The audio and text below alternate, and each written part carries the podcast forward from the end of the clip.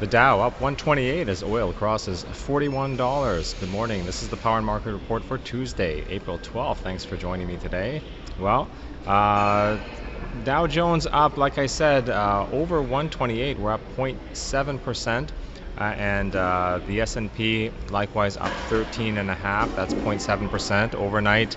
Uh, mixed results in Asia with uh, I guess Shanghai uh, bucking the trend up there. They were down 943, that's 0.3%. Nikkei, HSI, and ASX all up between uh, half a percent and 1%. And then uh, I guess the big news is oil up 76 cents to 41.12. That's up almost 2%. Gold down $2.80, and silver uh, down just slightly. So, um, really choppy market over the last week since I last spoke with you.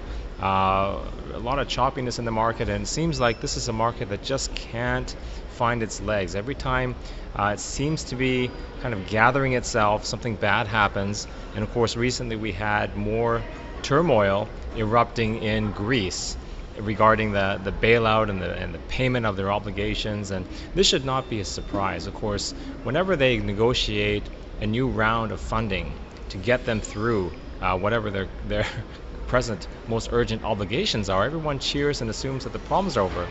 But those bailouts, those those payments always come with conditions. And everyone's fine when the money is dispensed, but when it actually comes time to act on whatever austerity measures or changes, reform that's required by the government, that's when everyone takes a step back and says, I don't know if we can do this. Maybe we should uh, think once again about exiting the euro. So now those talks started again, got everyone riled up, and it looks like uh, that's probably just going to continue. So now this summer we have, of course, the Brexit referendum, which is really just uh, uh affecting the the um, pound sterling uh, a lot, and uh, to the point where I, it seems like they're almost pricing in the worst. And then on top of that, we're going to have Brexit. So we're going to have to keep watching that. I think there's going to be a lot of volatility uh, in, in the months to come. Uh, I have a segment I want to call The Anatomy of a Permabull. I was watching CNBC last week, and um, you know, it's funny. Anytime there's distress in the markets, choppiness. They bring on the same cast of characters to sort of soothe the markets, the viewers, just um, calm them down. For instance, uh, you know Mario uh, Gabelli is a favorite. He comes in. He's got obviously tons of credibility. He's a reasonable guy. Comes in and basically with this message of just you know steady as she goes. Don't panic. Buy good companies. Hold them for the long term. You know, great value guy. I actually really like him. So they'll come. There's a couple others that'll come on some economists uh, with really nothing much to add in my my opinion. But uh, when things are really bad, they like to bring on Thomas Lee. He used to be on J.P. Morgan. Uh, was on with J.P. Morgan. Now is is with another firm. But he is the, in my opinion, the ultimate perma bull. So I have this clip uh, from CNBC. Let's just take a look at that right here. You have to be worried when you see, you know, negative rates and the yen rallying and European banks suffering and European credit widening. But, uh, you know, as a U.S.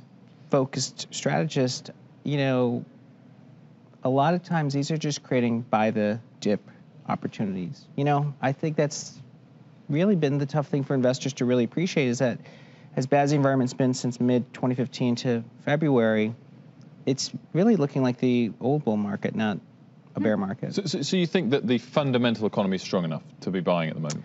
Yes, I mean, I'd say, look, if you had to trust one indicator, it's jobless claims. That's been strong. But look at the ISMs for all the U.S. regions. That's been strong. Um, I think earnings. Look, it's not a surprise we're having an earnings recession because the dollar was up 20% year over year. But that earnings recession should end as oil is flattening and dollars weakening. Buy the dip hasn't exactly worked as well this year as it has over the past few years of the bull market. Yeah. I mean, people have also made money so-called selling the rip as well. So is it just you just think it's a lot of international noise? Is that why this comes in?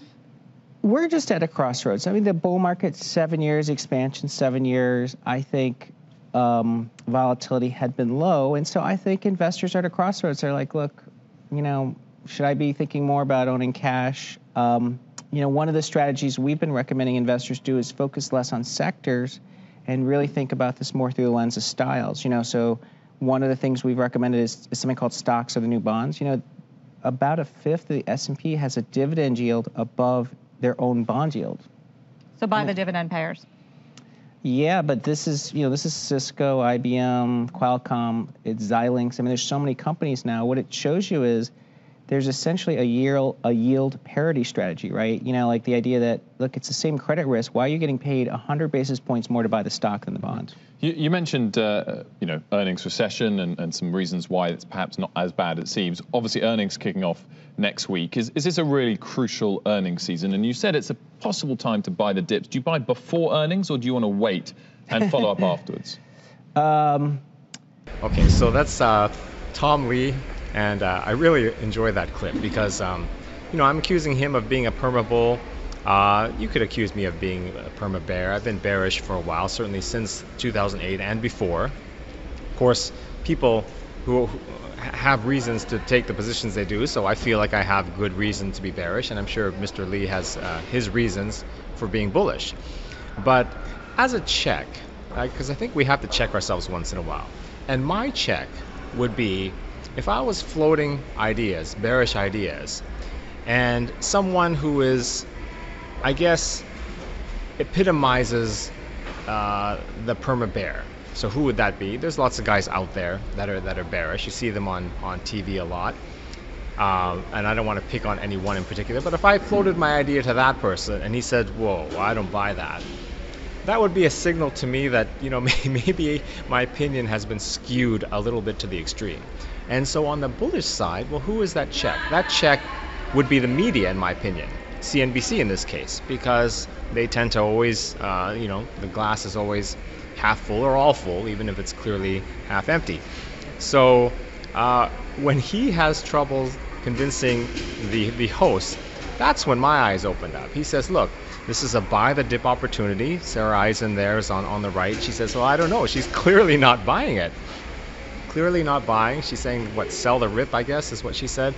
Um, your strategy is clearly not working. They are clearly not buying it, and uh, they're less than enthusiastic, even though they want to believe it. Like a like an 18-year-old trying to still believe in Santa Claus, they're trying their hardest to believe what this guy's selling, but they just can't. He says it looks like the old bull market. No, it doesn't. Things are, are totally different. Um, you know, the Fed is up against the wall here in terms of what they can do. Gold is starting to react, uh, and then we have basically, if you saw my interview with Rick Rule, we're like one or two quarters away from a disaster in junk debt.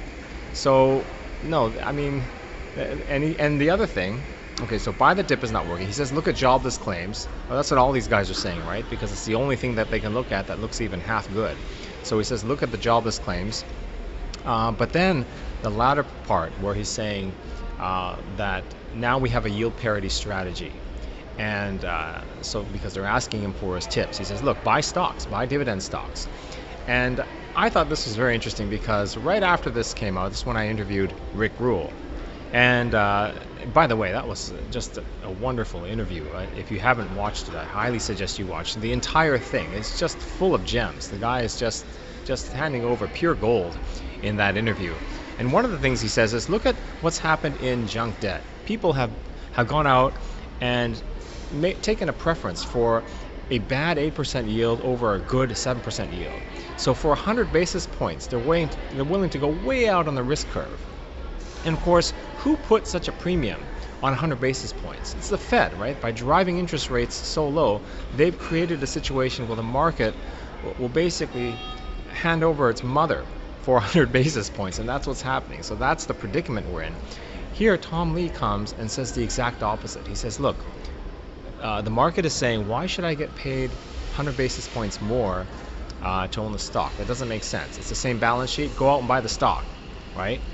And that is clearly the opposite of what we learned from Rick Rule, right? Because he said in a, in a, a great quote, he says, look, you call it junk debt, but for any given balance sheet, the debt is better, even the even the most junior debt is superior to the common stock. And so uh, now I know Tom must Tom Lee must get this right. He says, why would someone choose bond over a stock? Uh, um, with that 100 basis, basis point spread? Well, for seniority, obviously. Uh, but if you think about it, obviously he knows this. I'm sure he's a smart guy. He knows how this works. However, if you're a perma bear, then your view is nothing can ever go wrong, right? So there's never going to be a default in your opinion because you're a perma bear, right? Why would any why would any issuer ever default on a bond? So of course you're going to prefer the stock. You get to participate in the upside, get the yield. Uh, so I thought that was very interesting. And even in the face of probably the worst earnings uh, season we've had in over seven years, he is still bullish because he says all, none of this matters. We're looking now beyond this to 2017. Maybe he's right, but who's to say that that's going to be any better? Uh, because that, you know, as Doug Casey says, we, we've been in the eye of the storm and we're coming out of the eye of the hurricane, right? Well, by next year, we're going to be back in the backside of it. So, sure, we may get through this period of dollar strength and the dollar will weaken toward the end of the year, but who knows what we're going to be dealing with at that point. Certainly, we're going to be dealing with some serious problems in junk debt. I just saw an article about Chesapeake, and uh, they were able to uh, retain access to their credit line by basically pledging their entire balance sheet as collateral, everything. It's just um, this, that's the state. Uh, and, and their stocks are rallying on that, but it just shows how, how desperate they are, right? Everything but the CEO's uh, house and car they had to pledge uh, to keep this credit going. So, so uh, anyway, so obviously I disagree with with Tom Lee here, but but this is a, a good example of um, how a perma bear sees the world. I want to end with uh, just a funny take on the meeting that took place last week. You know that. Um, uh, Janet Yellen appeared with three prior Fed chairs at a meeting, uh, at a speaking engagement and the market was all over that. They're talking about how wonderful it's going to be to get this perspective from these old guys, and uh, it's just so funny. I mean, three of the guys don't even matter. Their opinion means nothing at this point. And the the fourth person, Yellen, is not going to say anything she hasn't said before.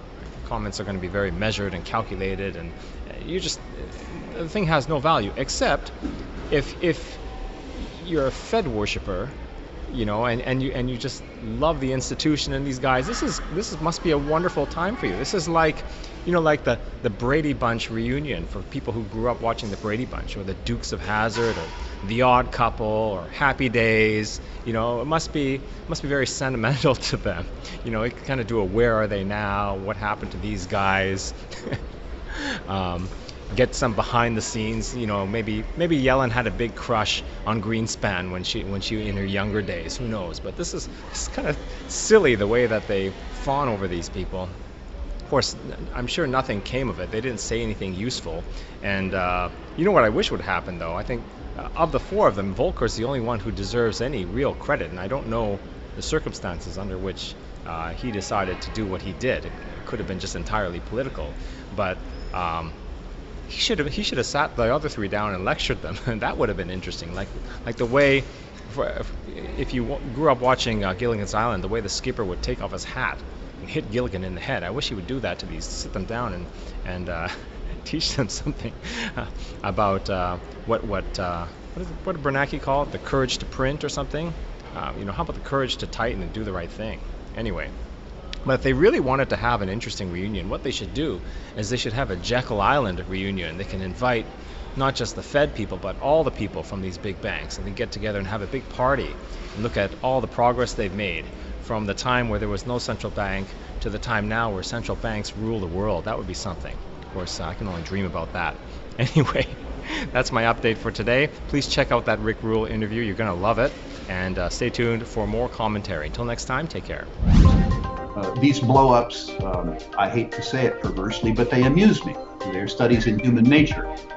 Uh, people almost always get what they have coming to them. Occasionally they get it good and hard. And that's going to happen in the general junk debt market. The resource debt market interests me uh, both because of its potential to punish me, but more importantly now because of its potential to reward me.